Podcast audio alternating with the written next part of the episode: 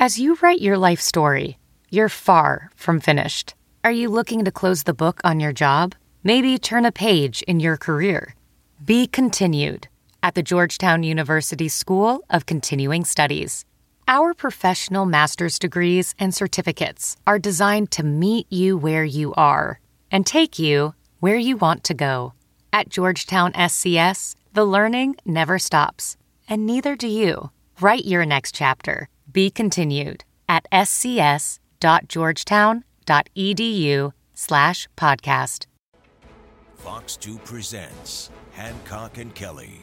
Welcome to Hancock and Kelly here on Fox 2 on your big Memorial Day weekend. On the right, John Hancock right there. Got my blue on, Brown. Got that. You're set. I don't know why I'm wearing pink. And on the left is Michael Kelly. Blue. I didn't get the memo. I'm John Brown. Great to have you along today. The big storms this week, they tore across the area while St. Louis also celebrates the Blues, like these guys.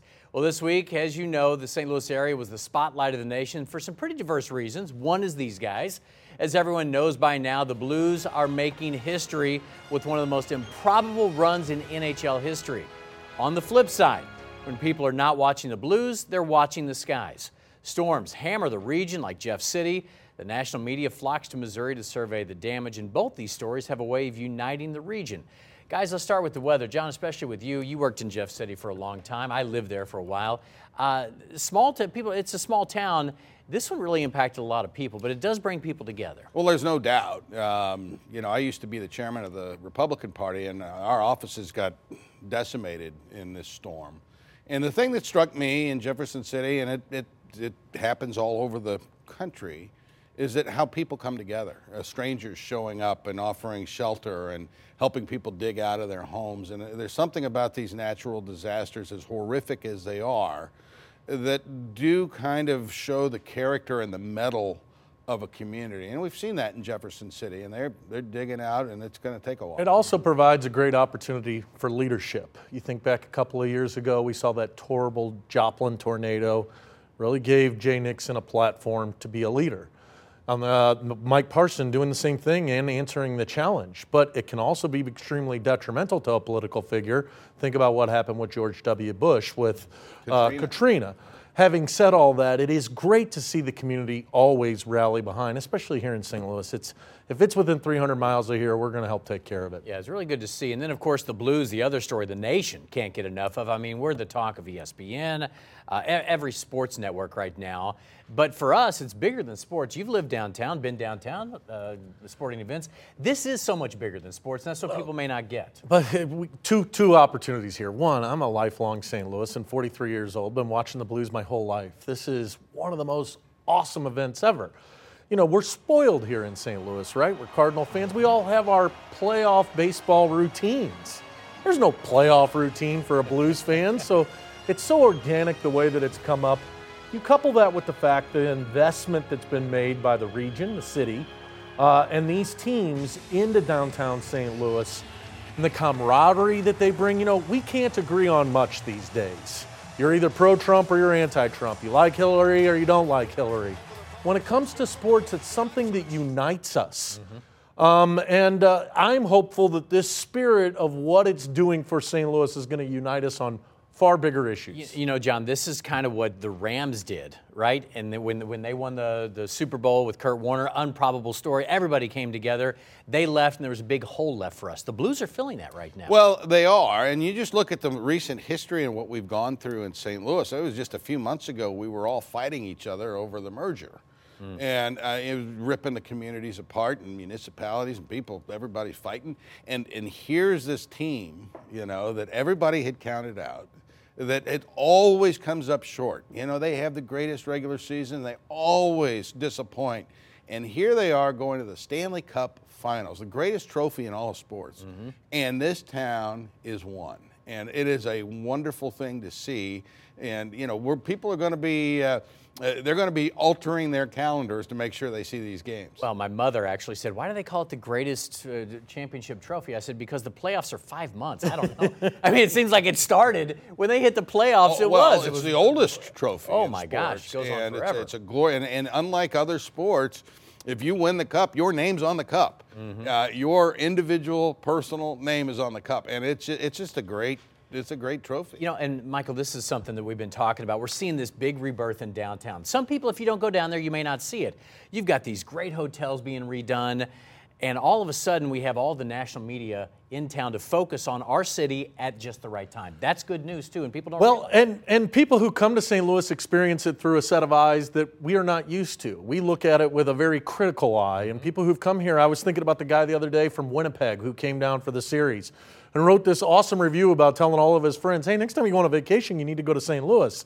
And what better time to show off St. Louis with what's going on at Union Station? Of course, Ballpark Village is exploding. Yeah, that's all the new hotels and developments that are happening in the Central West End and downtown. the arch. We got all being the redone. most beautiful outdoor piece of artwork. that well, I if, think if you live in Winnipeg, this is kind of like Disney World.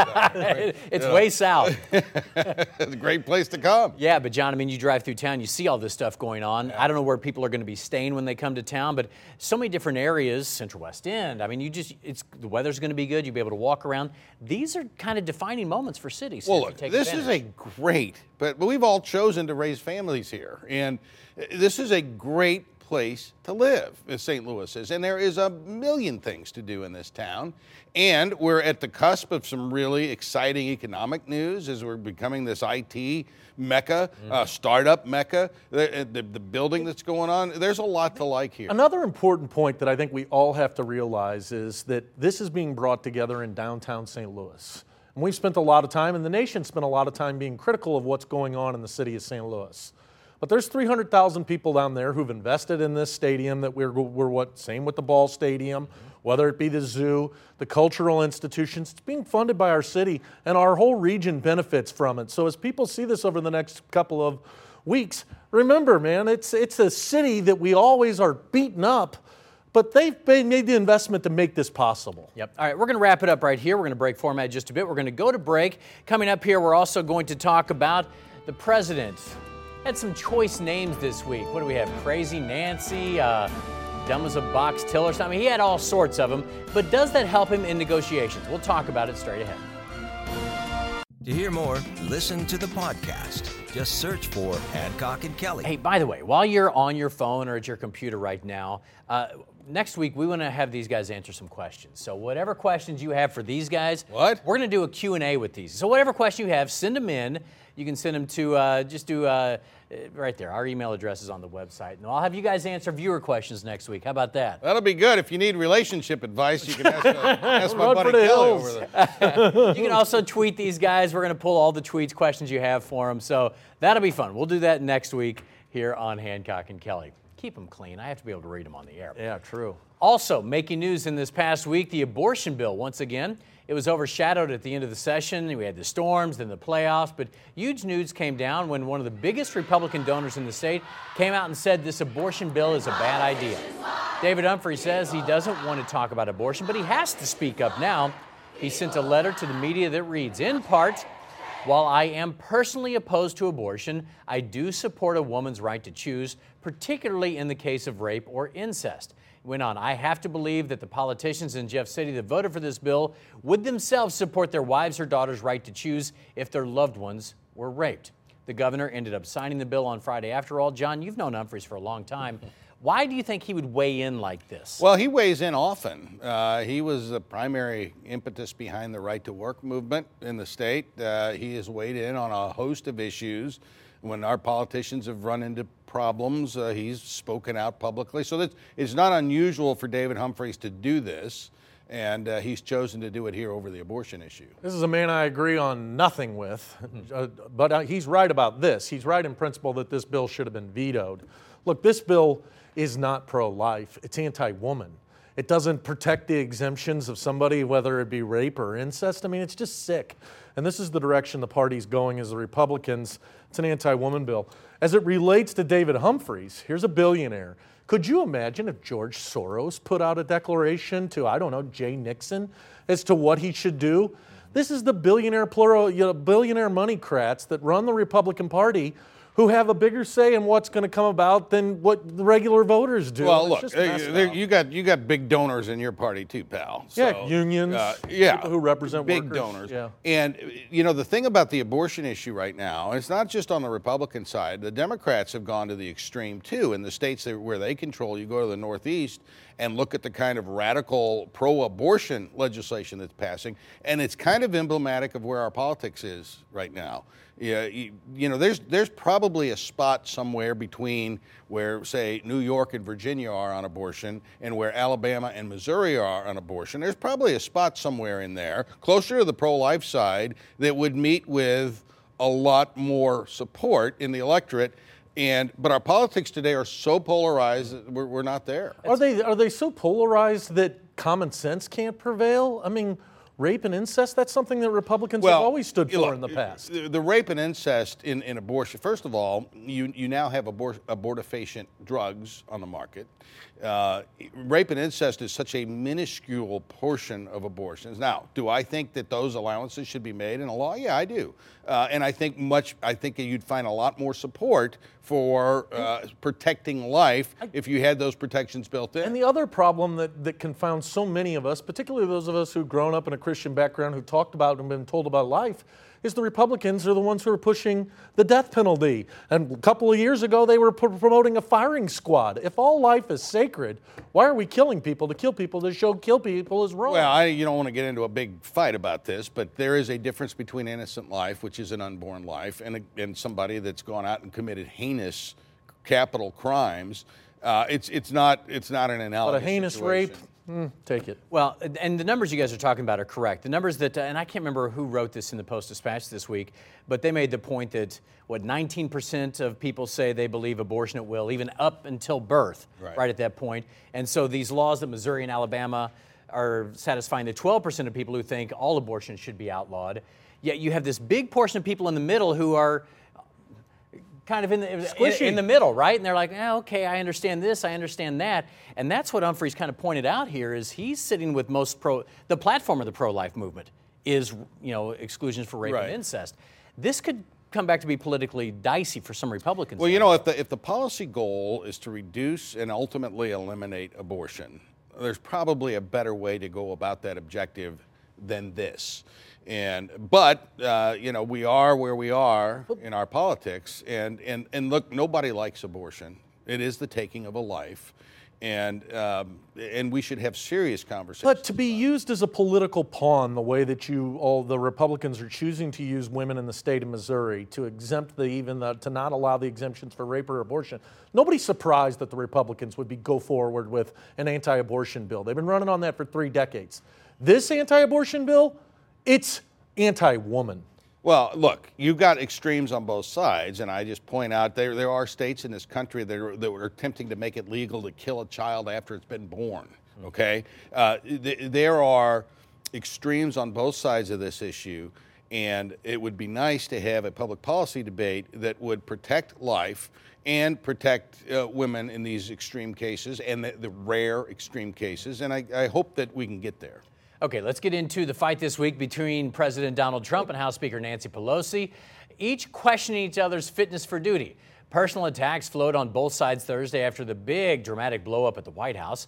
Pelosi openly questioned Trump's fitness to remain in office, suggesting that the family, maybe the staff, needs to have an intervention for the good of the nation.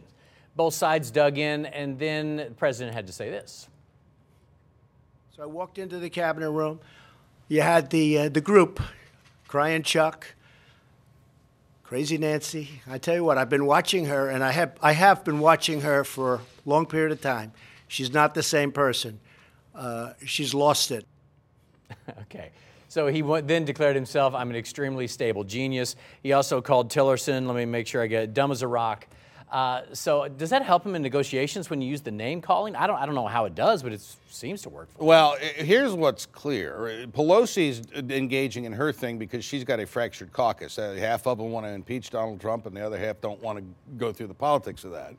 Um, the president, when he has gotten into these spats previously with other people, uh, they the other people usually don't come out unscathed, and uh, so he's he's not surprising anybody by the way he's responding to. Yeah, and what we just heard is a justification for a bully in the schoolyard. I mean, this is crazy. This is the president of the United States attacking people. He, it's I mean, these are the Democratic leaders you would expect it. Now, I, uh, I believe that he goes after women even harder because he wants to talk about the way they look. They're a mess. Their face is bleeding. I mean, it's just subhuman the way this man behaves. This is not an adult. This isn't a president.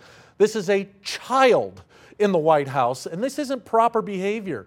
Now, in terms of the negotiations, that wasn't a negotiation. He walked into a meeting and then immediately walked out to a placard that he had already printed up to have a political fight. Nancy Pelosi is pushing Donald Trump's buttons, and she may wind up cause him to explode. And wouldn't that be good? For Well, there, there may be a little button pushing going on on both sides because I think the president is would love nothing better than to goad the Democrats into some protracted impeachment episode that's going to end with an acquittal in the Senate if they if they push it that far. And, and I think the politics of that would help Donald Trump, and I think he knows that. And so there may be a little button pushing going on on both sides here. All right, still to come on Hancock and Kelly. Former Missouri Governor Eric Greitens is back in the news. He has a new job that could be the beginning of his rise again. Either way, we at least get to play this song.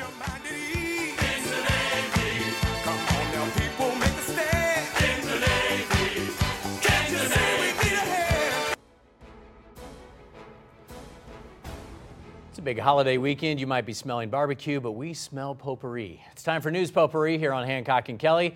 A shocking assessment from the New York Times executive editor this week. He spoke about the state of journalism. Not good. Here's what he said The greatest crisis in American journalism is the death of local news. I don't know what the answer is. Their economic model is gone. I think most local newspapers in America are going to die in the next five years, except for the ones that have been bought by a local billionaire.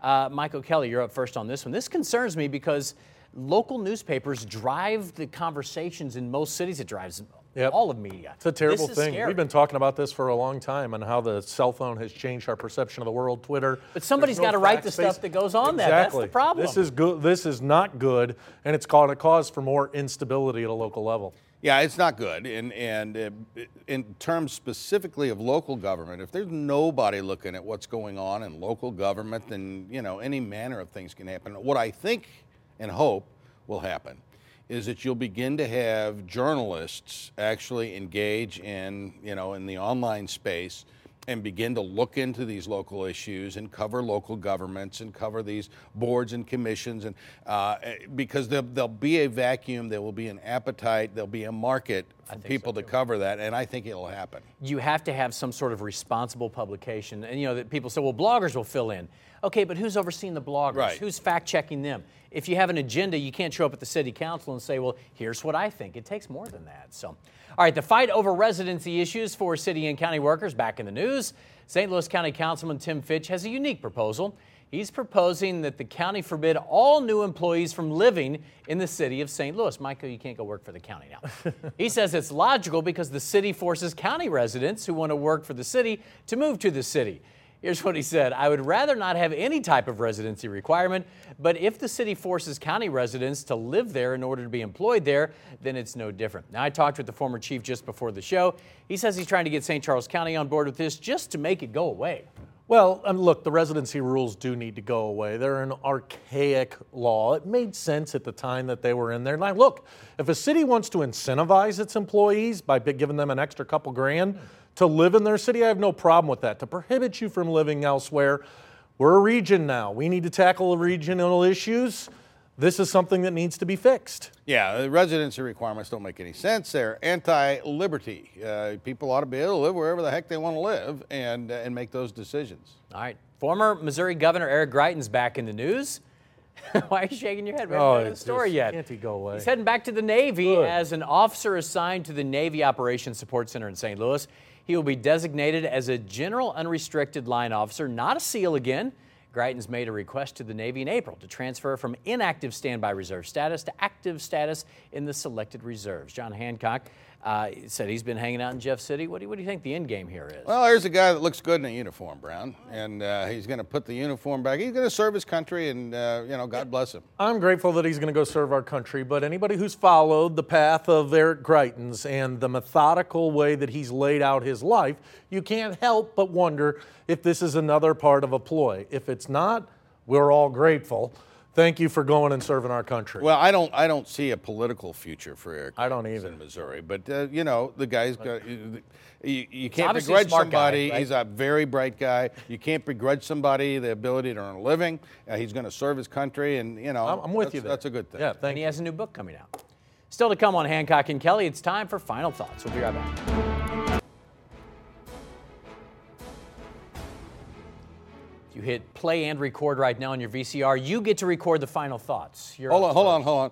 And and and Yeah, let's. let's Oh, go. right, there you go. That's all I got. That's my final thought. That's simple. Big You know, I grew up in this town. Um, Barclay Plager, Gary Sabourin, Mike Liut, Gary Unger, Red Berenson.